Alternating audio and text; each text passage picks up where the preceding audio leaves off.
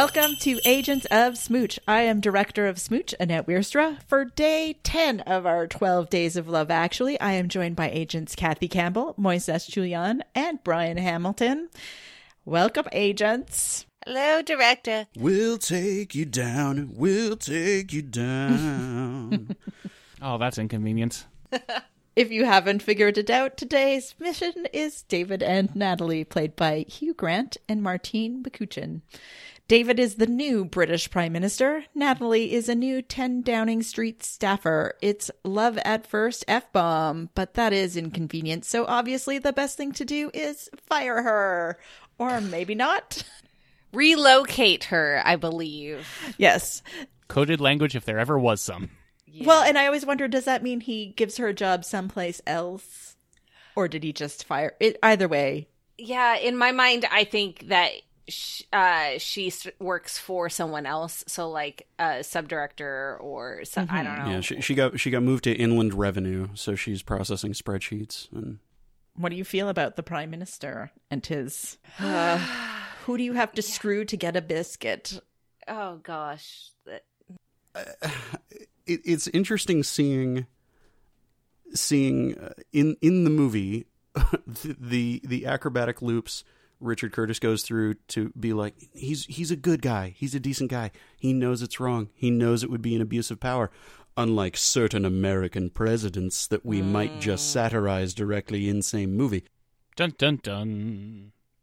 that he introduces this the, this dynamic of the among the first people that the PM sees upon taking office, he immediately becomes infatuated with someone such that it directly affects his work. He- It, it it directly affects how he addresses it, uh, or how he chooses not to address it. Uh, some people have pointed to, oh, and he risks um, causing an international incident with, with with the president of the United States. Well, yeah. I mean, I think you should. I think you should if if a foreign head of state shows up and sexually harasses a member of your staff. In general, I think I think that's something that that you should um, you should push back on. Yeah, but I think it would have been far more effective if he had, like, said it directly to the president as opposed to ignoring it and letting it Yes. pass and then, ha ha, I am here to save my country. Yes, Little do you precisely. know that it's because he sexually assaulted my crush. precisely where I was going, which is yeah. It's so upsetting that people thought eh, back then, and certainly now still, that you can't say to someone, hey, you sexually harassed them, stop this. In in that you have to make a giant show of a coded gesture around, hey, I'm going to, like, sever relations with your country uh, because you did this thing, and not, hey, that wasn't okay, and you need to stop it. The issue is not that he called the American president on it; it's how he called the American president Yeah. on it. Yeah. To look at it from Natalie's perspective, which we don't get much of, Yeah. unlike other perspective switching that we do get in other parts of the movie. Yes. Right. Mm-hmm. Yeah, you never see her alone. You never get her point of view in anything. All she does is exist to do her job really dang well and provide the things that are needed and then leave for Hugh Grant to have an emotional like crisis. Um and then get called fat the entire movie. I Mhm. cannot even even by other females like Yeah, fat thighs, fat shaming, the chubby one. oh the chubby girl Because her family calls her plumpy. yeah her dad calls her plumpy like, Like, what ugh. the actual heck And, and and the women the women who say the stuff it, it it it's it is like they gave lines that were written for a man to a woman just to make it okay to make it even handed and here's the thing to it, the the thing that pisses me off the most about this it is not the the the uh, the oft cited issue of oh she's not really that fat that is not no no No, that doesn't no, matter. no no No, no, no. I'm screaming inside my head It's garbage.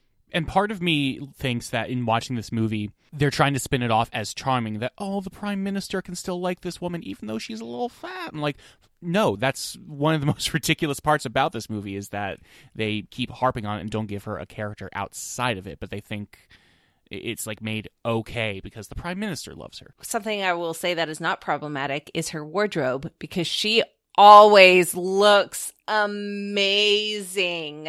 Ugh, she is so great. After making a point of how the objectification is a bad thing, allow me to objectify her for a minute. She's smoking hot in every single frame in this movie. Her personality, the extent of it that we get, is gorgeous. I, I, think the reason that that people can come around on this relationship is that she sh- just showed so damn charming. Yeah, for the little you see of her, she is so likable. There is a way you could have this story of him being in his position, her being in her position, and not make it problematic and that dynamic of power and firing her.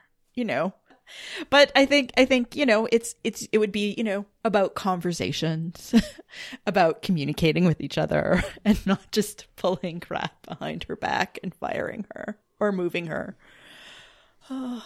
I I am also interested in knowing how you, as three Americans, feel about the comeuppance of the American Prime Minister in this movie because it is for everyone who doesn't know that he is just doing it because he sexually harassed the love of uh, the prime minister's life. It just seems like this. Wow, look at he's so tough, standing up to the Americans, and being Canadian. You know, we're part of the Commonwealth, so I, I want to know how how that hits hits you as three Americans. Well, I've I, I have a I have a chronic case of Anglophilia, um, so like there, there's a lot of you know British culture stuff. Like I I I was like, oh this this scene is going to play totally differently uh, to a UK audience. When I watched it back in 2003, when George W. Bush was my president, well, he wasn't my president. Let me let me be clear about that. He was the president. He was the president of the United States. Hashtag yes. not my president. I, I, you know, the casting of Billy Bob Thornton, I think, may be some of the best casting in a very, very well cast movie. Yeah, because he, Billy Bob just walks in and you know exactly where he's coming from and you know exactly who he is. And he does not have to do a whole lot before he does something terrible. I I very much enjoyed the comeuppance, and it, it, again, this is something that reads differently in the year 2020. Don't know why. It, um it, it sure it sure was interesting to not have the American presidency fetishized or exalted uh, the way that royalty usually is that makes me laugh. It, it, was great to see to see that role in American life treated as just as much of a cartoon as the rest of the world often sees the most bizarre actions of that office. I approve this message. I'll be running in 2022. yeah, like I mentioned in the intro, I saw this movie. I mean, many times, but I was working at a movie theater when it came out, and a lot of commentary was about the president. Surprisingly enough, that scene made everybody I talked to get chills and they were so excited for Britain. Good job, little country. Way to keep it up. You know, maybe you got something in the future. well done. I mean, it was a little it, country, right? Yeah. Yeah. they uh it went over well with the American audience, partially because that was a time when our president was special and it was nice to see somebody take him down but not really i don't know it was it was weird but people liked it nobody ever made comments on oh no the poor us why type of a commentary yeah and what about the the final kiss, secret kiss that becomes a public kiss that becomes a thing. As if this movie's rendition of All I Want for Christmas Is You could be made any better. It is made better by that moment of like, oh, hi everyone, I'm the Prime Minister.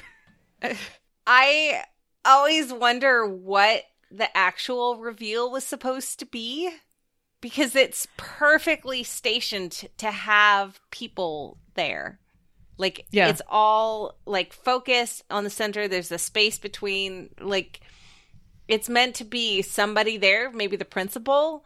I don't know. I like and why didn't they yeah, lots of lots of implausibilities um and the fact that they just happened to be there. Yes, I know they read the script. Yes, I know that that's how that happened, but yeah, uh it If any of you think seriously about this movie, Kathy thinks more seriously about the movie. it's true. I'm very broken that way. we're all a little broken that way. That's why we're here. yeah, it's true. My favorite thing about this storyline is the fact that someone came up with the term cock cockblocticus for her little brother dressed in the octopus costume and sitting between them in the car. Oh my oh, gosh. Oh my god, tag Wow. yourself on the nativity wow, lobster. Wow, wow, wow, wow. And every time I watch it, I'm like, I don't know where it's from, but that's what we call it. Like we call it the cockblocticus now, and it's like so funny to me. so funny. I love also the I will say the idea that they somehow combined a Christmas nativity play with undersea costumes is just absolutely delightful in such a random way and getting to have the octopus hang out in the car to go around the corner and it's literally like a minute drive. Oh, that really is there. It it was just, it was so, close. so, funny and out of control, but also I could totally see that happening hmm too. Like it, it had a realism behind it. And then finding out that this was her school. And so she knew how to sneak him in. And then they run into his sister. And I just, I loved that combination. the um the re- the reveal of the kiss is uh, one of the more charming moments in the movie for me because it sets off this chain reaction of okay you've been rolling your eyes for two hours buckle up because it's about to get super super sugary for a while um I, I watched this the other night with my girlfriend who never watched it and the whole movie up until we get to the pageant she's um, going, Oh, this is so embarrassing. This is so embarrassing. All these people are so embarrassing. They're so embarrassing. And the uh, the reveal uh, and the opening of the curtains caught her by surprise and gave her a, a delighted little chuckle. That kiss sets off that chain reaction for the rest of the movie. And if anything, allows us to imagine that okay version of this workplace romance. Mm-hmm. And it, it is what takes us to that heightened place where we're able to where, where we're able to enjoy this movie despite its various imperfections that that make it problematic in different places. Uh, doesn't make everything okay. It doesn't absolve anything but it's i mean it's it's why even those of us who have a growing list of stuff in this movie we do not like do not want that that still make it something that, that we can come back to Agreed. Yeah. Thank you for joining us for day 10 of our 12 Days of Love. Actually, we will be back tomorrow with another episode. So until then, stay safe, agents. So, children, if you believe in Father Christmas like your old Uncle Brian does, subscribe to Agents of Smooch.